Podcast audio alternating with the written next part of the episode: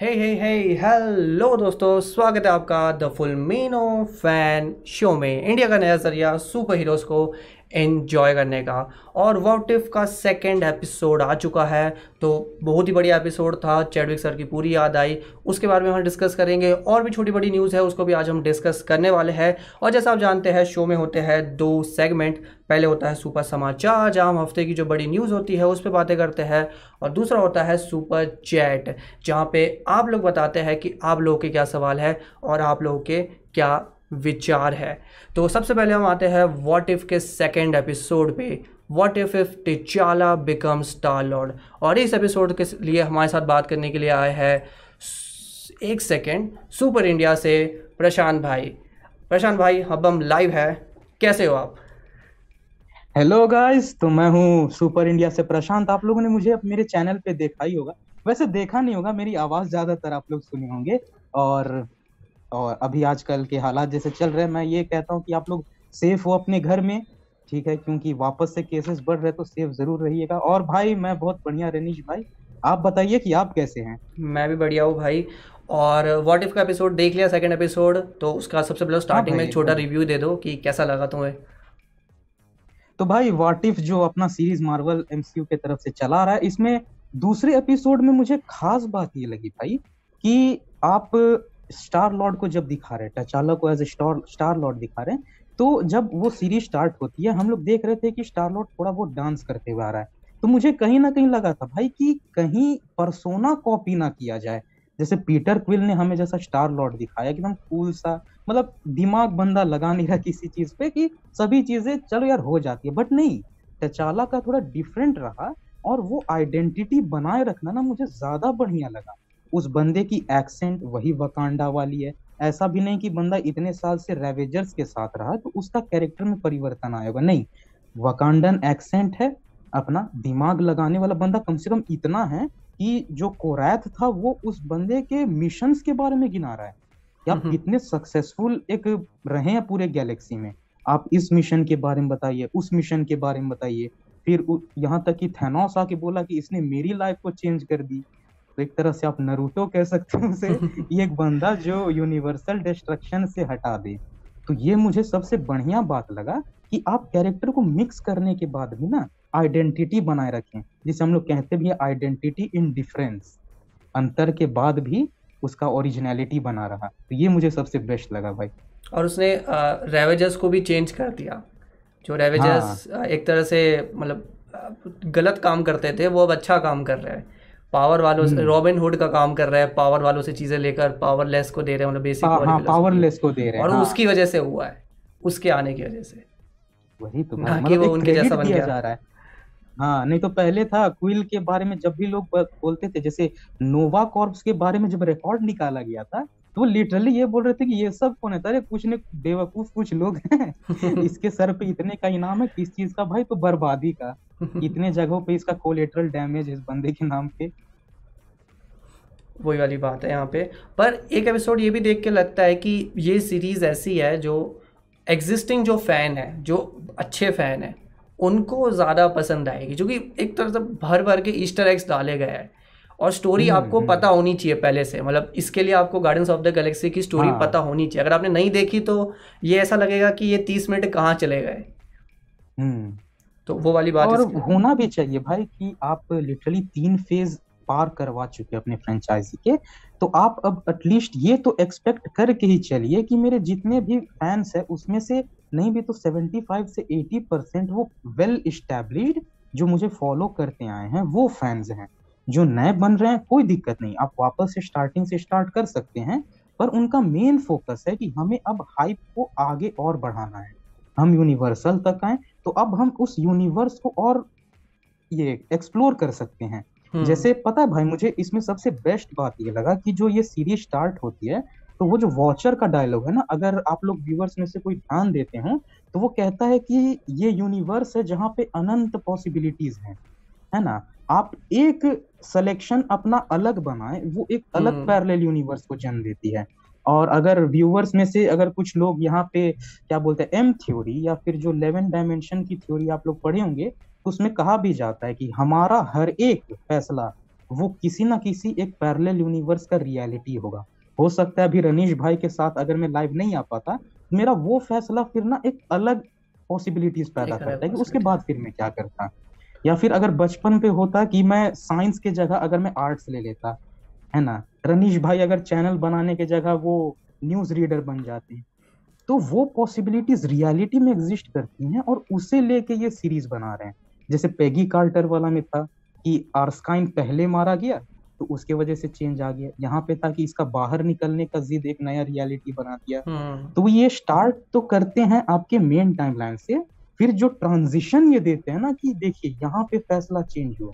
यहाँ से अब क्या होता है? चलिए आप और हम मिल के देखते हैं। Ponder let's ponder on this question hmm. ये कॉन्सेप्ट बढ़िया है भाई। ये बात सही बात कही तुमने।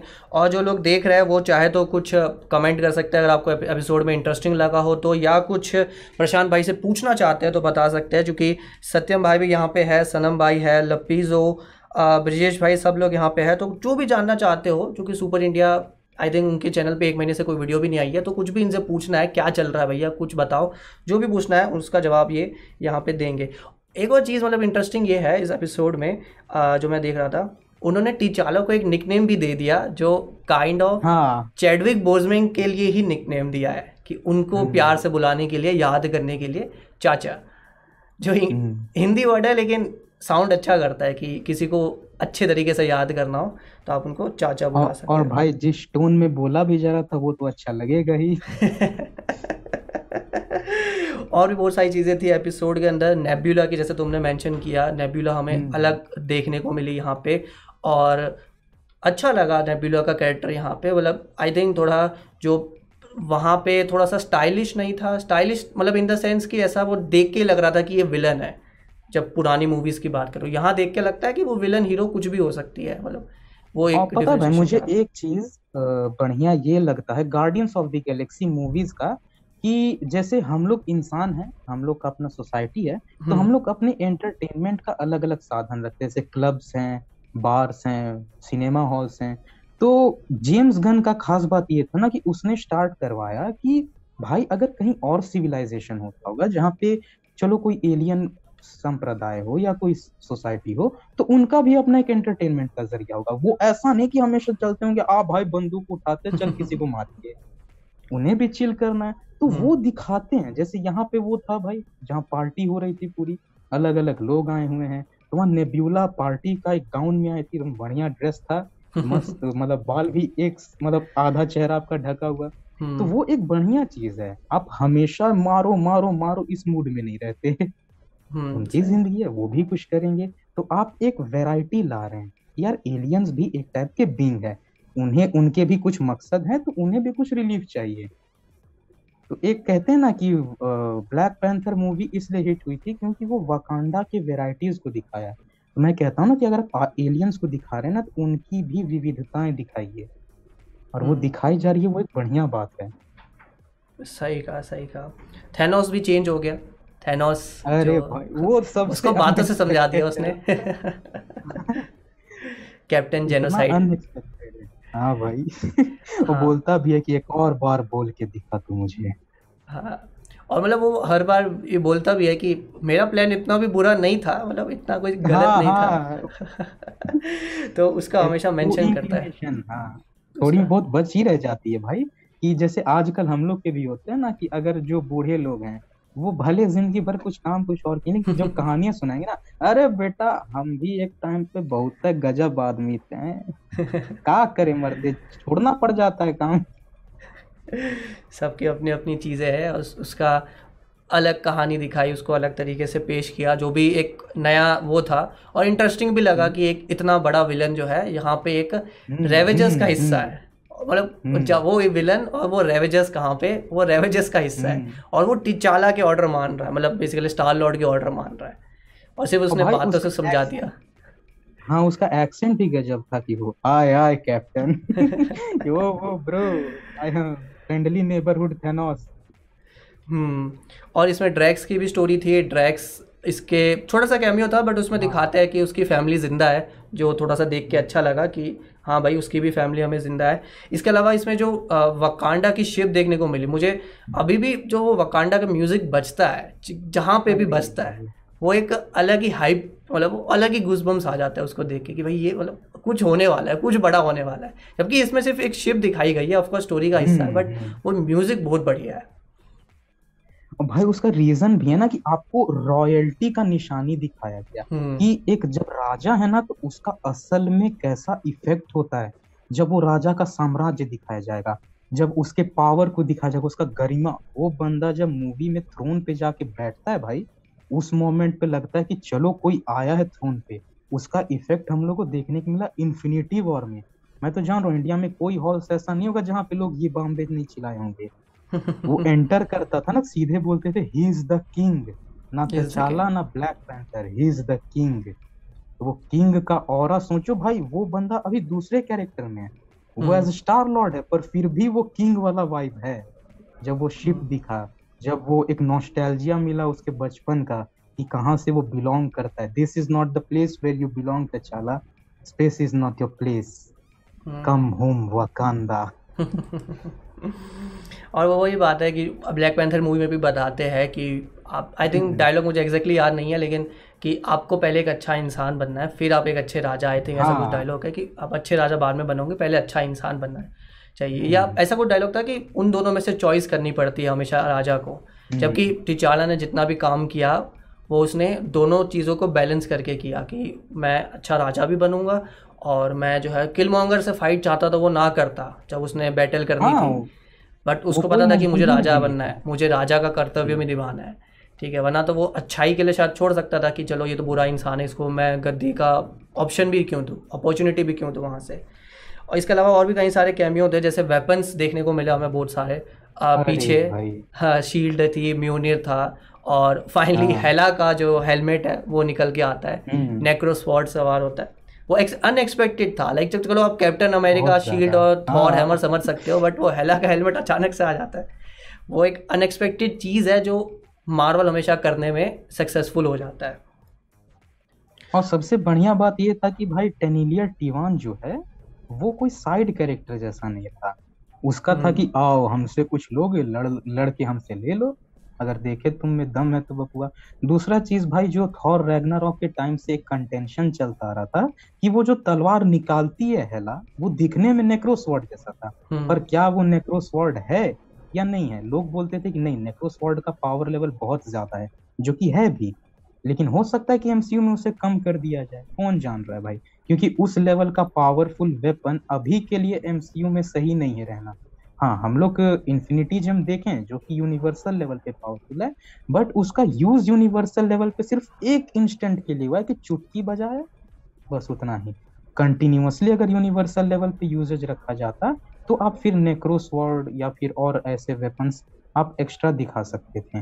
लेकिन इसमें क्लियर कर दिया गया कि चलो नेक्रोसवर्ड का टेस्ट भी तुम्हें दिखाया जाए कि क्या है नेक्रोसवर्ड वैसे गॉड तो गॉड बुचर का वेपन है जितना मुझे पता है। कि वो कॉमिक्स हाँ, में उसका वेपन था। और हाँ और अब वहाँ दिखेगा कि नहीं अब वो क्वेश्चन है कि थॉर में मैं तो चाहता हूँ कि अगर वो दिखाना चाहे ना तो उन्हें ज़रूर दिखाना चाहिए क्योंकि नेक्रोसवर्ड एक ऐसा वेपन है कि वो ओल्ड किंग थॉर तक को ओवर पावर कर दिया था। मतलब वो तक संभाल नहीं पाता था। इस वजह से उसने कहा था कि इतना पावरफुल वेपन एग्जिस्टेंस में नहीं होना चाहिए और वो एक ब्लैक होल के कोर में उसे छोड़ के आया था। कि इसे ना ये बाहर रहेगा और ना ही इसे कोई यूज़ करेगा। हम्म सही कहा तुमने। और एक क्वेश्चन आता है तजुद्दीन भाई से कि इसमें हमें एंड में पीटर क्विल और ईगो का भी एक सीन देखने को मिला जो हाँ, मतलब वो भी एक इंटरेस्टिंग स्टोरी होगी। आई थिंक इस एपिसोड में नहीं इस सीज़न में नहीं है ऐसी कोई स्टोरी बट आई थिंक ये सेकंड सीज़न हम्म। का सेटअप है। जो कि ये भी बोल चुका है कि वो कैप्टन कार्टर भी जो है वो सेकेंड सीज़न में लौटेगी। तो वो कंटिन्यूस हम्म। ही है आई थिंक कि यहाँ से कुछ सेटअप होगा तो वो आई थिंक सेकेंड सीज़न में जाएगा। और यहाँ की सारी स्टोरीज जो है एक एक करके अलग चलेगी। बाकी इस सीज़न में और भी एपिसोड्स है जैसे डॉक्टर स्ट्रेंज का है एक अवेंजर्स मर्डर मिस्ट्री है और इसके हम्म। अलावा जॉम्बीज़ है आ, फिर एक episode I don't think delete हुआ कि नहीं हुआ कोई लोग कह रहे डिलीट हो गया। आयरन मैन इन सकार अगर वो चैंपियन बनता अच्छा। वहाँ पे हल्के जैसे वैसा एक एपिसोड अच्छा। है तो बहुत सारे एपिसोड्स अभी कम ऑल ओवर कंफर्म नहीं है हालाँकि मैंने एक वीडियो बनाई है इस पर कि इतने इतनी चीज़ें हमें यहाँ पे देखने को मिली है बट सारी चीज़ें वैसे कंफर्म नहीं है एक अल्ट्रॉन का भी एपिसोड है जहाँ उसके पास हाँ, विजन हाँ। की बॉडी है छः इन्फिनिटी स्टोन है तो इसमें से कौन से एपिसोड के लिए तुम आगे देखने में सबसे ज़्यादा एक्साइटेड हो भाई मैं तो पर्सनली अगर सबसे ज़्यादा एक्साइटेड हूँ तो वो है एक जॉम्बी वाला हम्म ठीक है? क्योंकि भाई कैप्टन एक आदर्शवादी इतना बड़ा आदर्शवादी कैरेक्टर रहा है। जैसे पहले कहा जाता था कि नाजी सिंबल के बाद अगर कोई सिंबल सबसे ज़्यादा पॉपुलर है तो वो सुपरमैन का एस है। हम्म। बट मैं अब कहूँगा ना कि मॉडर्न मल्टीमीडिया इंडस्ट्री में यानी मूवीज़ में कैप्टन का अब शील्ड एक ऐसे चीज़ों में है ना कि अब बंदा देख के फट से पहचान सकता है। बाकी वो चीज़ों को पहचाने ना पहचाने। यहाँ तक कि आज आपने ही बोला भाई कि जब वो वेपन वाला क्रेट बाहर आया तो बाकी वेपन्स दिखे या ना दिखे वो शील्ड सबसे पहले दिखा था। तो हम्म। ऐसे कैरेक्टर को जब इस हालत में आप दिखाएँ कि वो एक जानवर जैसा बना हुआ है बद बद दिमाग जानवर जो कुछ नहीं जान रहा बस उसे लोगों को मारना है और खाना है। दूसरा चीज़ भाई इंटरेस्टिंग तब हो जाएगा ना जब आप जानते हैं कि आप जोम्बिस में उनके क्वालिटीज भी ले आए। जैसे अगर वो बंदा मरने से पहले क्या था अगर मरने के बाद उसकी एबिलिटीज वैसी की वैसी रहें हम्म। बस अब वो ब्रेनली डेड हो चुका है तो वो काफ़ी इतना फियर्स ओपोनेंट आपका बन जाएगा ना क्योंकि आप मारो उसे दर्द नहीं होने वाला। हम्म। आप उसके हाथ तोड़ दो तो भी वो आपको मारता रहेगा। जो कि बहुत ही ओपी मोमेंट रहेगा। और दूसरा चीज़ ना भाई देखने में इमोशनली अनस्टेबल इसलिए रहेगा क्योंकि वो बंदा जो एक लेगेसी कैरी ऑन किया अब वो मरने के बाद बस एक जानवर की तरह लड़ रहा है। यही रीजन था भाई कि टोनी का डेड बॉडी देखते मतलब इसमें फार फ्रॉम होम में। इमोशनली टूट गया था कि भाई मैं मिस्टीरियो से लड़ लूँगा उसके इमेजेस से लड़ लूँगा पर मैं इस इंसान से कैसे लड़ूं? इसलिए वो डर के पीछे भागने लग जाता है। ये अगर इमोशनली से दिखा पाए ना तो ये काफ़ी इम्पैक्ट रखेगा फिर ऑडियंस पे भी कैरेक्टर्स पे भी। हम्म। अभी तो ऐसा लग रहा है कि more more entertainment entertaining episode होगा कि चलो एक्शन दिखा दिया। बट हम जानते हैं कि मार्वल हमेशा कुछ ना कुछ अंदर स्टोरी डाल ही देता है कि जिससे कहीं ना कहीं वो बहुत ज़्यादा भी इमोशनल नहीं करता। लाइक जितना मैं जानता हूँ मार्वल डीसी ज़्यादा स्टोरी और फिलोसॉफी और इन चीज़ों पे जाता है। मार्वल इतना नहीं जाता बट मार्वल सिंपल वे में भी दिखा देता उसको। और वो उनको ज़्यादा कनेक्ट करेगा जो एग्जिस्टिंग फ़ैन है। जो एक हम्म, नया बंदा है हम्म। उसको इतना नहीं करेगा बट जो एग्जिस्टिंग फ़ैन कैप्टन अमेरिका को इतनी बार देख चुका है। क्योंकि उसकी शील्ड एक बड़ा आ, जो है एलिमेंट रही थी Falcon and the Winter Soldier में भी। जो कि बस उस पर हम्म। खून लग जाता है और जो आई थिंक फिफ्थ एपिसोड में सीन होता है जब उसको शील्ड वापस मिल जाती है तो फैल्कन सबसे हम्म। पहले उसको साफ़ करता है। तो उसका ही सिग्निफिकेंस कितना बड़ा है उस शील्ड का। हम्म। तो वो हमें से चलता है। और शंक्ची के भी रिव्यू आए वैसे जाते जाते शंक्ची के रिव्यू काफ़ी अच्छे आए हैं। क्या कहना चाहते हो? जो कि मूवी इतनी बड़ी लग नहीं रही थी। ऐसा लग रहा था कि चलो फ़र्स्ट मूवी अभी आ जाएगी हाँ देख लेंगे। बट हाँ। जिस हिसाब के रिव्यूज़ आए हैं मूवी के कि बेस्ट मूवी है बेस्ट इन द सेंस कि डेब्यू मूवी बेस्ट है ओरिजिन मूवी बेस्ट है कुछ बहुत ही बड़ी ऐसा लग रहा है कि हो रहा है यहाँ पे। भाई मैं तो खुद भी चाहता हूँ भाई कि एक एकदम अव्वल दर्जा का हैंड टू हैंड कॉम्बैटेंट एक दिखाया जाए एमसीयू में। कैप्टन है भाई कोई शक नहीं है कैप्टन है हम्म। बकी है। आ, टचाला भी है। अब जब तक चैडविक बोसमैन थे तब एकदम कमाल का था भाई उनका कैरेक्टर पोर्ट्रेयल लेकिन अब देखते हैं कि ब्लैक पैंथर को कैसे कैरी ऑन किया जाता है। बट शांची एक इम्पोर्टेंट कैरेक्टर बहुत बन सकता है। टास्क मास्टर भी दिखने वाला था भाई। उम्मीदें बहुत थी पर कह सकते हैं क्रिएटिविटी आप उतना कुछ दिखा नहीं पाए। लेकिन एक होता है ना भाई कि आप पावर दिखा दीजिए है ना? कोई बंदा दूर से एनर्जी बीम पूरा मारे हुए जैसे अपनी कैप्टन मार्वल है। कि वो दूर से बहुत ही ओपी ब्लोज मार सकती हैं बट मज़ा तब आता है ना कि जब हेड ऑन लोग आ जाए। हम्म। ठीक है कि अब देखते हैं कि तू है या मैं हूँ भाई। और इसमें एक और चीज़ होता है भाई कि आप सुपर पावर्स को जब तक दूर से लड़ने वाले कैरेक्टर हैं तो उनमें आप वो डेप्थनेस नहीं दिखा सकते कि ये कुछ स्ट्रगल किया हो इस पावर को पाने में। उनका स्ट्रगल होता है अलग टाइप का। उनका स्ट्रगल होता है उस पावर को हैंडल करने का। लेकिन जब एक आप hand to hand combatant type के किसी बंदे को दिखा रहे हैं तो उसका एक इवोल्यूशन होगा बचपन से लेके बड़े होने तक जो कि हम हम्म। ट्रेलर के सीन देखते हैं भाई कि वो उस लकड़ी के टुकड़े में इतना पंचेस मारा है कि हम्म। वहाँ पे डेंट पड़ चुका है। तो वो उसका स्ट्रगल दिखा सकते हैं कि वो कितने हज़ारों बार रात दिन है ना भाई? एक छोटा सा बच्चा भाई जो बचपन से ट्रेनिंग स्टार्ट किया बहुत बार उसके ये क्या बोलते हैं उंगलों के जो न, नकल्स हैं अगर यहाँ पे कोई प्रैक्टिस किया है ये अंदर के तरफ़ धंस जाते हैं। आप अगर देखेंगे मेरा ये दो हड्डी जो है वो अंदर की तरफ़ घुसा हुआ है और उन्हें फिर वापस बाहर लाना पड़ता है खींच के आपकी हड्डियों को।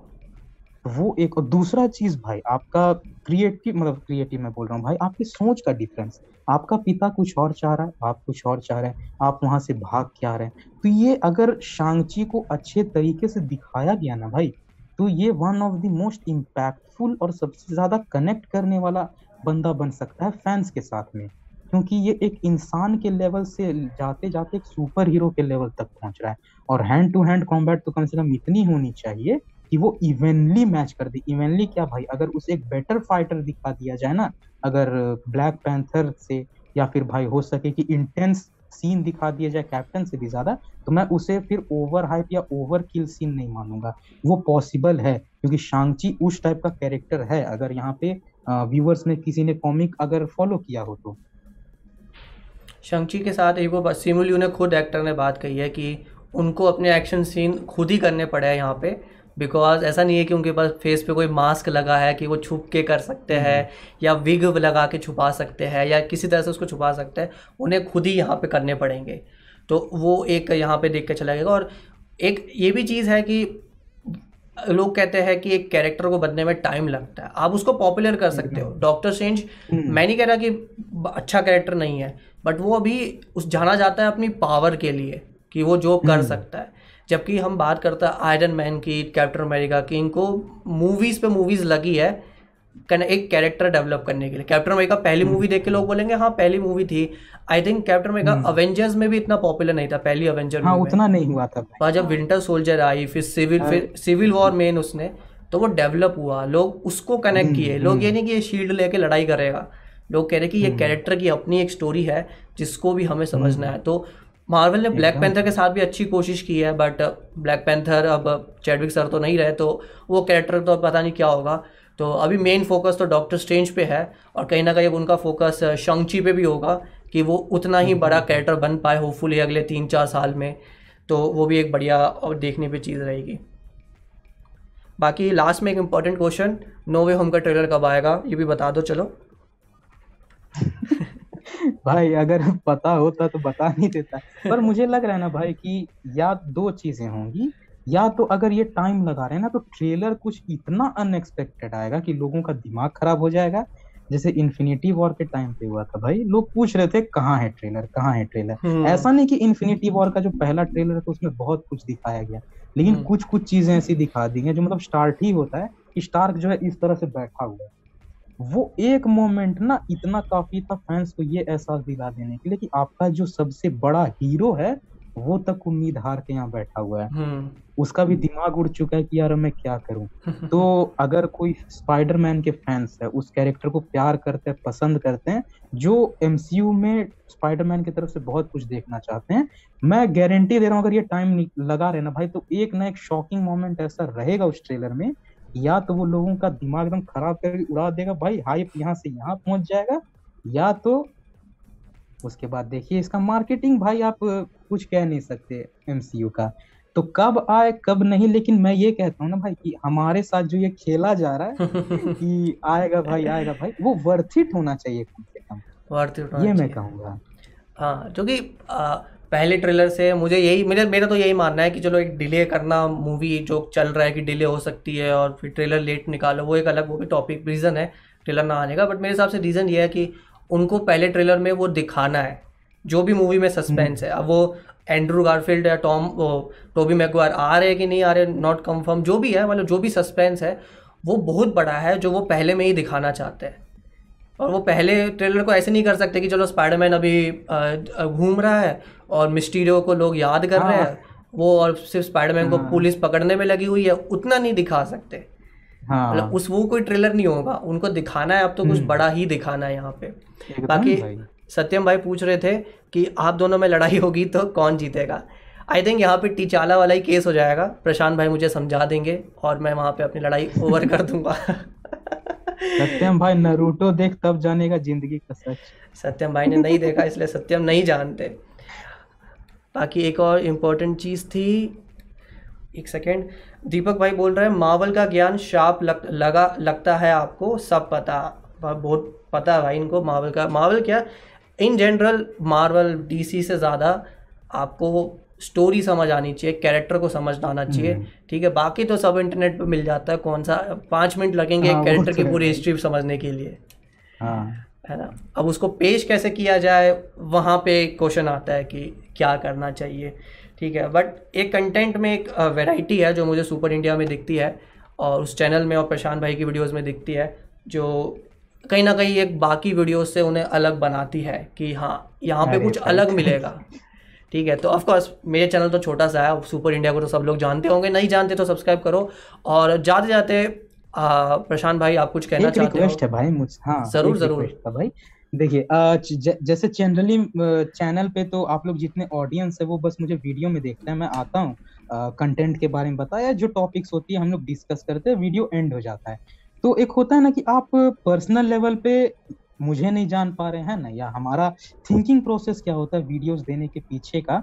या फिर हम लोग क्या सोच के अपने वीडियोस में वेरिएशन ला रहे हैं? तो उस पर मैं एक मैसेज देना चाहूँगा अपने व्यूअर्स को, और अगर हो सके तो रनीश भाई के भी व्यूअर्स को, कि अगर आप लोग कभी विज़िट करना चाहे तो। देखिए, मेरे लिए ना, एक कैरेक्टर समझना एक इंसान के समझने जैसा है।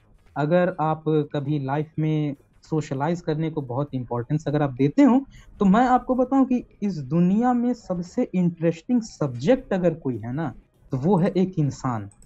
आप किसी किताब से किसी टीचर से किसी वीडियो से उतना नहीं सीखते ना जितना आप एक इंसान से सीखते हैं। ज़रूरी नहीं कि आप उससे कोई ज्ञान वाली बात पूछिए। आप बस उसे स्टडी करते रहिए। आप उसके बिहेवियर्स उसके चॉइसेस को उसके डिसीजंस को उसके थिंकिंग प्रोसेस को उसके पर्सपेक्टिव्स को आप बस देखते रहिएगा ना आपको इतना डेटा मिलेगा। आपको बस उसी से एक्सपीरियंस मिलेगा। आपको ज़रूरी है कि आप खुद से ही गलतियाँ करके सीखते रहिए।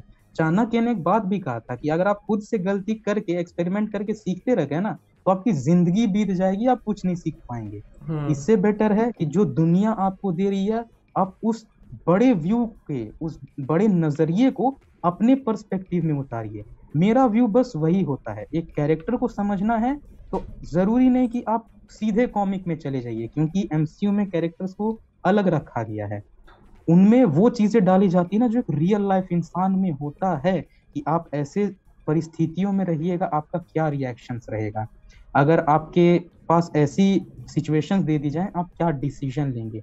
दूसरी चीज़ बहुत बार होता है रनीश भाई आप भी देखते होंगे कि किसी एक डिसीज़न की वजह से एक कैरेक्टर को लोग पसंद और दूसरे को हेट करने लग जाते हैं जो कि सिविल हम्म। वॉर के टाइम पे हुआ था। है ना? तो आप लोगों मतलब आप लोग फ़ैन से मैं एक ही चीज़ कहूँगा कि देखिए कभी कभी ऐसी हालात आते हैं जब आप कोई फैसले लेना तो वो काफ़ी कॉन्टेक्चुअल और सब्जेक्टिव होता है। आप खुद भी हम्म। बहुत लोगों से कहते देखते होंगे कि यार ऐसा मैंने क्यों किया? काश वो समझ पाता। आप लोग ये चीज़ देखते होंगे। आपके पॉइंट ऑफ़ व्यू से आपने जो किया सही था बस आपका पॉइंट ऑफ़ व्यू वो नहीं समझ रहा तो उसे लग रहा है कि भाई वो गलत है। ऐसा कभी नहीं होता। ये आप तब समझते हैं ना जब आप खुद भी ऐसे सिचुएशन में पड़ते हैं। टोनी जो किया उसके लिए वो सही था। कैप्टन जो किया उसके लिए भी वो सही था। तो फिर बात आता है कि तो हम ऐसे सिचुएशन में क्या करें भाई? वो बंदा उसको सही मानेगा मैं खुद को सही मान रहा हूँ लड़ाइयाँ तो खत्म नहीं होगी फिर वैसे। तो फिर बात आता है ना कि वहाँ पे डिपेंड करेगा कि रैशनल ज़्यादा कौन था। मैं हम्म। यही चीज़ें रखने की ट्राई करता हूँ। मेरा जो लोकी वाला सीरीज़ पे जो एपिसोड्स आया था उसमें बहुत कोई लोग बोले थे कि भाई तूने डायलॉग्स या तो सही से नहीं सुने या फिर तू ध्यान नहीं दे रहा। नहीं मेरा पॉइंट है ना कि आप चीज़ों को कितना रैशनली आप देखते हैं ठीक है? टोनी ने जो किया वो प्योर सब्जेक्टिव फैसला था वो कोई डिनाई नहीं कर सकता। कैप्टन जिसके पास इतने सालों का एक्सपीरियंस है ना, आप मानोगे कि एज मैटर करता है? लोग कहते हैं कि एज मैटर नहीं करता भाई एक्सपीरियंस को लेके। लेकिन आपकी अंडरस्टैंडिंग चेंज होती है। कैप्टन ने ऐसे सिचुएशंस देखे होंगे ना वर्ल्ड वार के टाइम पे, जहाँ पे टोनी अगर होता मतलब एक फीलिंग पे बहने वाले इमोशन के साथ, वो चीज़ों को हैंडल नहीं कर पाता। और शायद टोनी ये बाद में बात समझा भी कि हम सिर्फ़ इमोशन में बह के डिसीज़न ले नहीं सकते। और वो और इंटेंस कब हो गया? जब वो इमोशन में बह के टाइटन पहुँच गया लड़ने के लिए। क्योंकि जब आप टाइटन में बैठे बैठे टोनी के स्थिति को आप देखिएगा ना तो आप एक अंदाज़ा लगा सकते हैं कि बंदा बैठ के क्या सोचा होगा। बंदा एक ही चीज़ सोच रहा होगा कि मेरा एक लिया हुआ फैसला इमोशन पे पीटर मतलब पीटर पार्कर को मैंने खो दिया। हम्म, क्योंकि टोनी एक ज़िम्मेदारी समझता था स्पाइडरमैन को। तब जाके वो समझा नहीं रैशनैलिटी बहुत ज़रूरी है। You can't just run on your emotion and start bashing with decisions after decisions आप बस गलत होते होते आप सीखिएगा बट जब तक आप सीखिएगा ना तो आप इतनी गलतियाँ कर चुके होते हैं कि आपको लगता है, भैया, ये मैं कहाँ पहुँच गया? रैशनैलिटी पे चलिए फैक्ट्स को देखिए, भाई, चल क्या रहा है?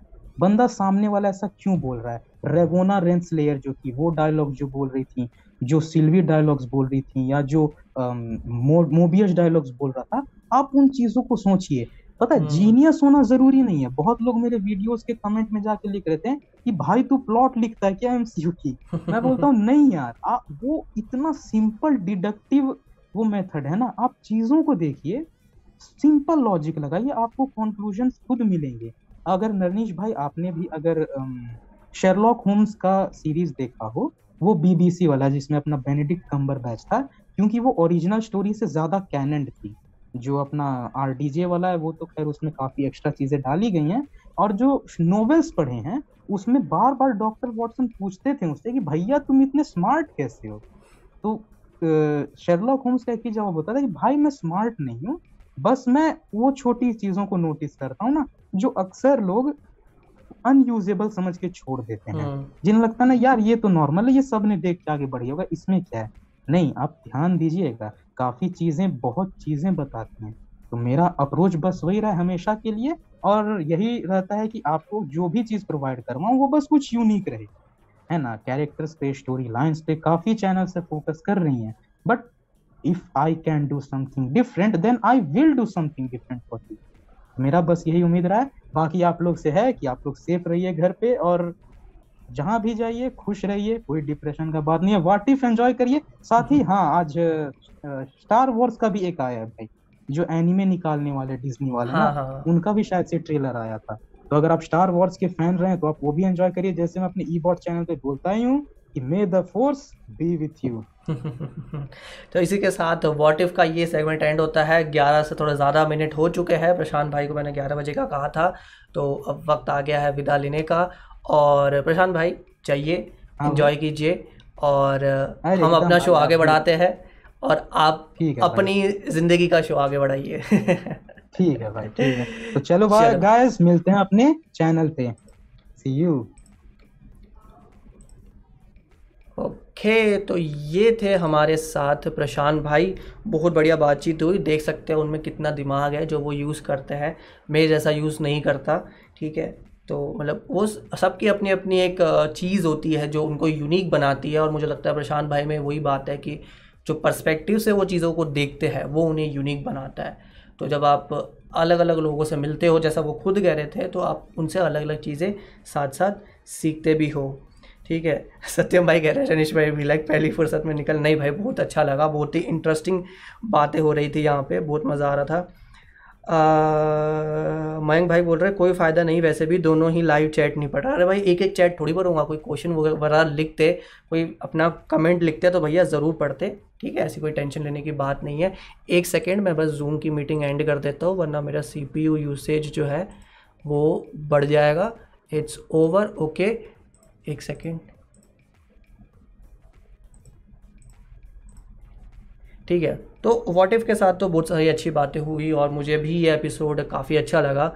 ठीक है, आदित्य भाई लिख रहे हैं, ये एपिसोड तो ग्रेट था, T'Challa the best king ever set he guide hundred percent great of course we will miss him of course मतलब वो एक मेमोरी है, वो लास्ट में जो उन्होंने लिखा अवर डेडिकेशन अवर हीरो वो उन्हीं के लिए लिखा गया कि वो कभी ना कभी हमें वापस देखने को मिलेंगे और वो बहुत ही अच्छा भी हमें लगेगा। बट थोड़ी सी और न्यूज़ है उसको कवर कर लेते हैं और फिर हम सुपर चैट के सेक्शन में आएँगे जहाँ आप, लोग बता सकते हैं कि आपके दिमाग में क्या चल रहा है क्या विचार है। तो जल्दी जल्दी ठीक है क्योंकि व्हाट इफ़ का सेगमेंट थोड़ा बड़ा हो गया है तो पहले न्यूज़ को मैं जल्दी जल्दी कवर कर लेता हूँ और फिर हम सुपर चैट पे जाएँगे जहाँ जानेंगे कि आप लोगों के दिमाग में क्या चल रहा है। तो सबसे पहले जाते हैं सेकेंड न्यूज़ पे शंगची के एंड सॉरी शंगची पूरी मूवी का नाम ले लेता हूँ and the Legend of the Ten Rings के अर्ली रिएक्शंस आ चुके हैं। बिल्कुल मुझे यहाँ से ब्लैक पैंथर मूवी की वाइब्स आई है, जो उसके रिव्यूज़ आ रहे थे जिस तरह के कि बहुत ही बढ़िया स्टोरी है इमोशनल स्टोरी है जो बताया गया है एक फैमिली ड्रामा के जैसे आपको ये देखने को मिलेगा। एक्शन की बहुत तारीफ़ हो रही है हैंड टू हैंड एक्शन हमें देखने को मिलेगा। ब्लैक पैंथर मूवी में खुद इतना एक्शन नहीं था मतलब हैंड टू हैंड एक्शन वाला तो हमें वो यहाँ पे देखने को मिलेगा, ठीक है? जो इस मूवी की सबसे बड़ी खूबी पहले से ही थी प्लस ये भी कहा गया कि इसकी एक्टिंग भी लोगों ने काफ़ी अच्छी की है तो उस पर तो मैं वैसे भी कमेंट नहीं करता कि एक्टिंग अच्छी है, बुरी, भैया, हम लोग कौन आते हैं कमेंट करने वाले? साउंड क्रैक साउंड ट्रैक जो कि ब्लैक पैंथर मूवी का भी साउंड ट्रैक अच्छा था, ये भी कहा जा रहा है कि शंची का साउंड ट्रैक भी काफ़ी अच्छा है तो ये भी देख के काफ़ी अच्छा लगेगा, और मूवी जो है वो एंड गेम के बाद सेट है तो जिन लोगों ने कह रहे थे कि ये मूवी एंड गेम से पहले सेट है। नहीं नहीं ये एंड गेम के बाद ही सेट है। और एक और इंटरेस्टिंग बात मूवी में जो है वो दो पोस्ट सीन है जिसमें से बताया जा रहा है कि एक पोस्ट सीन बहुत ही इंपॉर्टेंट है। और रूमर्स तो ये है कि वो पोस्ट सीन फैंटेस्टिक फोर से कनेक्टेड हो सकता है। सो so, कुछ बड़ा होगा तो ऑफकोर्स अगर आप लोग मूवी देखने जा सकते हैं ठीक है तो ज़रूर जाइएगा इन्जॉय कीजिएगा और मैं भी जाऊँगा अगर लगती है तो। थर्ड न्यूज़ आ रही है Venom two let there can't let there भी कानेज की तरफ़ से. वेनम टू जो है, वो डिले हो चुकी है. ये आने वाली थी पहले सितंबर 24 को, लेकिन अब आएगी अक्टूबर 15 को. ज़्यादा बड़ा डिले नहीं है तो मुझे नहीं लगता कि यहाँ पे कोई टेंशन लेने की बात है. इसमें मैं वीडियो बना दूँगा, ठीक है? तो जिससे आप समझ सकते हो कि क्या चल रहा है अभी सोनी वालों के ऑफ़िस में, जो मुझे लगता है बट uh, यहाँ पे इंटरेस्टिंग बात ये भी है कि शंची किस तरह का परफॉर्म करती है बॉक्स ऑफ़िस पे ये भी हमें देखना होगा जो कि उसी पे कहीं ना कहीं डिपेंड करेगा कि सोनी वाले वैनम को रिलीज़ करेंगे या नहीं करेंगे। बिकॉज़ शंची से अभी बहुत ही ज़्यादा उम्मीदें है।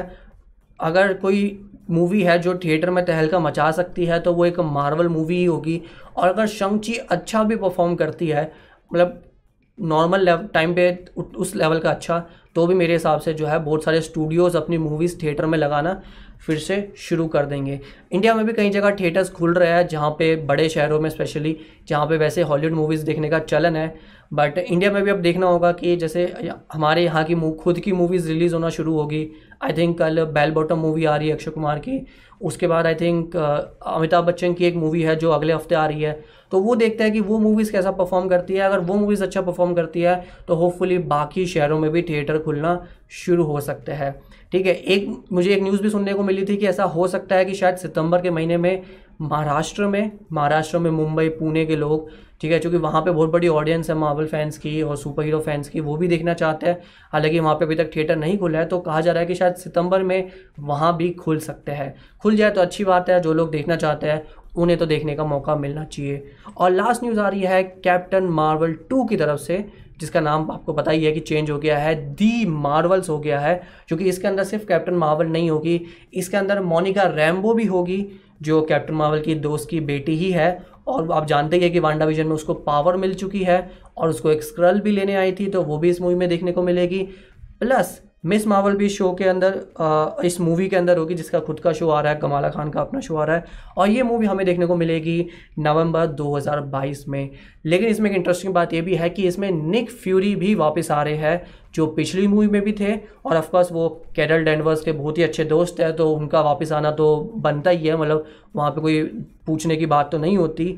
लेकिन यहाँ से इंटरेस्टिंग पॉइंट ये आता है, क्योंकि निक फ्यूरी का अपना भी शो आ रहा है स्क्रल्स के साथ। जो है सीक्रेट इन्वेजन उसी शो जिसके अंदर एमिलिया क्लार्क भी है, ठीक है? तो वो इंटरेस्टिंग होगा कि क्या वो मूवी कहीं ना कहीं उस शो को सेटअप करेगी या नहीं करेगी? बिकॉज़ अगर आप स्क्रल्स को लेके आ रहे हो, हमने फार फ्रॉम होम का मिड गाइड सीन देखा ही है तो वो मेरे हिसाब से बहुत ही इंटरेस्टिंग स्टोरी होगी जो हमें वहाँ पे देखने को मिलेगी और होपफुली हमें मज़ा भी आएगा यहाँ पे। तो अब हम चलते हैं सुपर चैट के सेक्शन की ओर और, और जानते हैं आप लोगों के सवाल आप लोगों के विचार ठीक है? जब तक आप लोग अपने चैट में सवाल लिखिए आपके दिमाग में कुछ है वॉट इफ़ के एपिसोड को लेकर वो मुझे बताइए। थोड़ा छोटा सेगमेंट होगा तो जल्दी से लिख दीजिए ताकि मैं उसको जल्दी जल्दी कवर कर लूँ और आपके चैट जो है आपका कमेंट जो है वो वेस्ट ना जाए। ठीक है? और वीडियो को लाइक भी कर दीजिए। तब तक जो है मैं अपनी दूसरी विंडो में एक तरह से आ, ये चीज़ आपके कमेंट्स खोल लेता हूँ ताकि मुझे कोई टेंशन ना हो आपके चैट पढ़ने में। दो मिनट लगेंगे गाइस बस।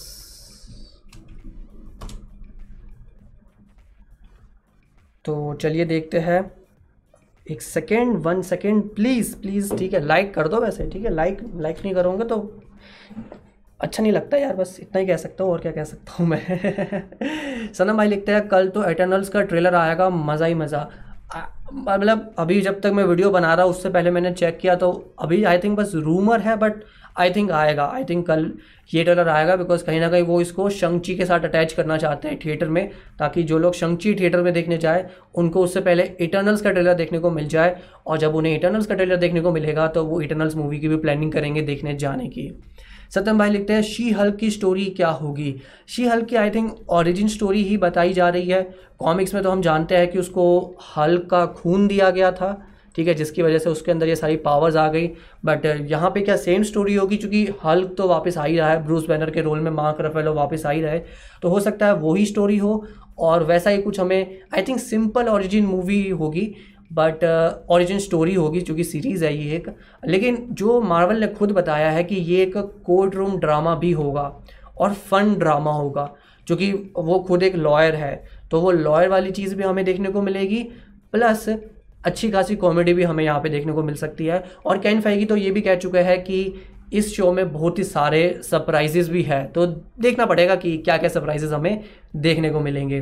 आइता भाई लिखता है आयरन फिस्ट का रिबूट कैमियो दिखाया maybe for Shang Chi sequel possible है, अगर उन्हें करना है तो। आई थिंक आयरन फिस्ट के शो काफ़ी चले थे बट आई डोंट थिंक वो इतना पॉपुलर कैरेक्टर हुआ था जितना डे डेविल था या या जितना पनिशर हुआ था तो होपफुली उसको वो चाहे तो चेंज कर सकते हैं बहुत ही आराम से।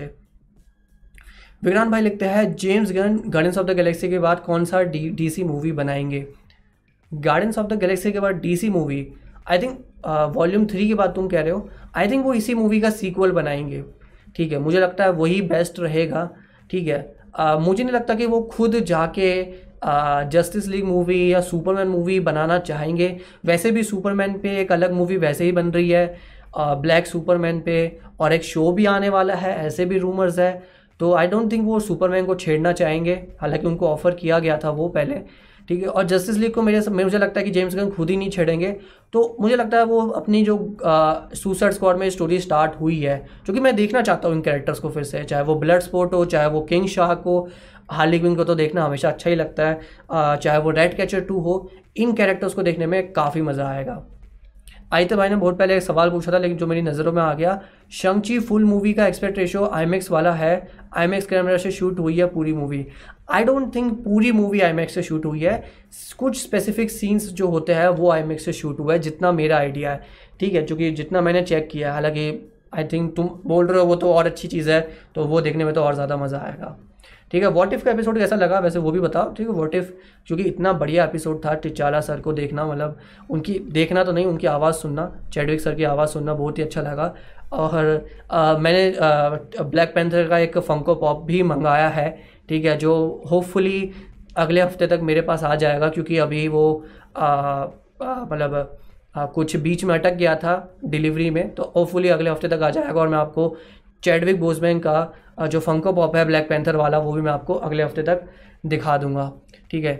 ठीक है? तो वैसे आज ज़्यादा चैट लेनी नहीं है, लेकिन जितनी मैं ले सकता हूँ, मैं पूरी कोशिश करूँगा उसे लेने की। ठीक है? उनको डिस्कस करने की और उन पर बातें करने की। सनम भाई लिखता है, भाई, तुम्हें याद है सोलह में एक सनम का लड़का तुम्हें डीएम करके बहुत परेशान किया करता था? नहीं भाई, कौन है भाई? कभी नाम सुना ही नहीं मैंने, ऐसा कुछ याद ही नहीं।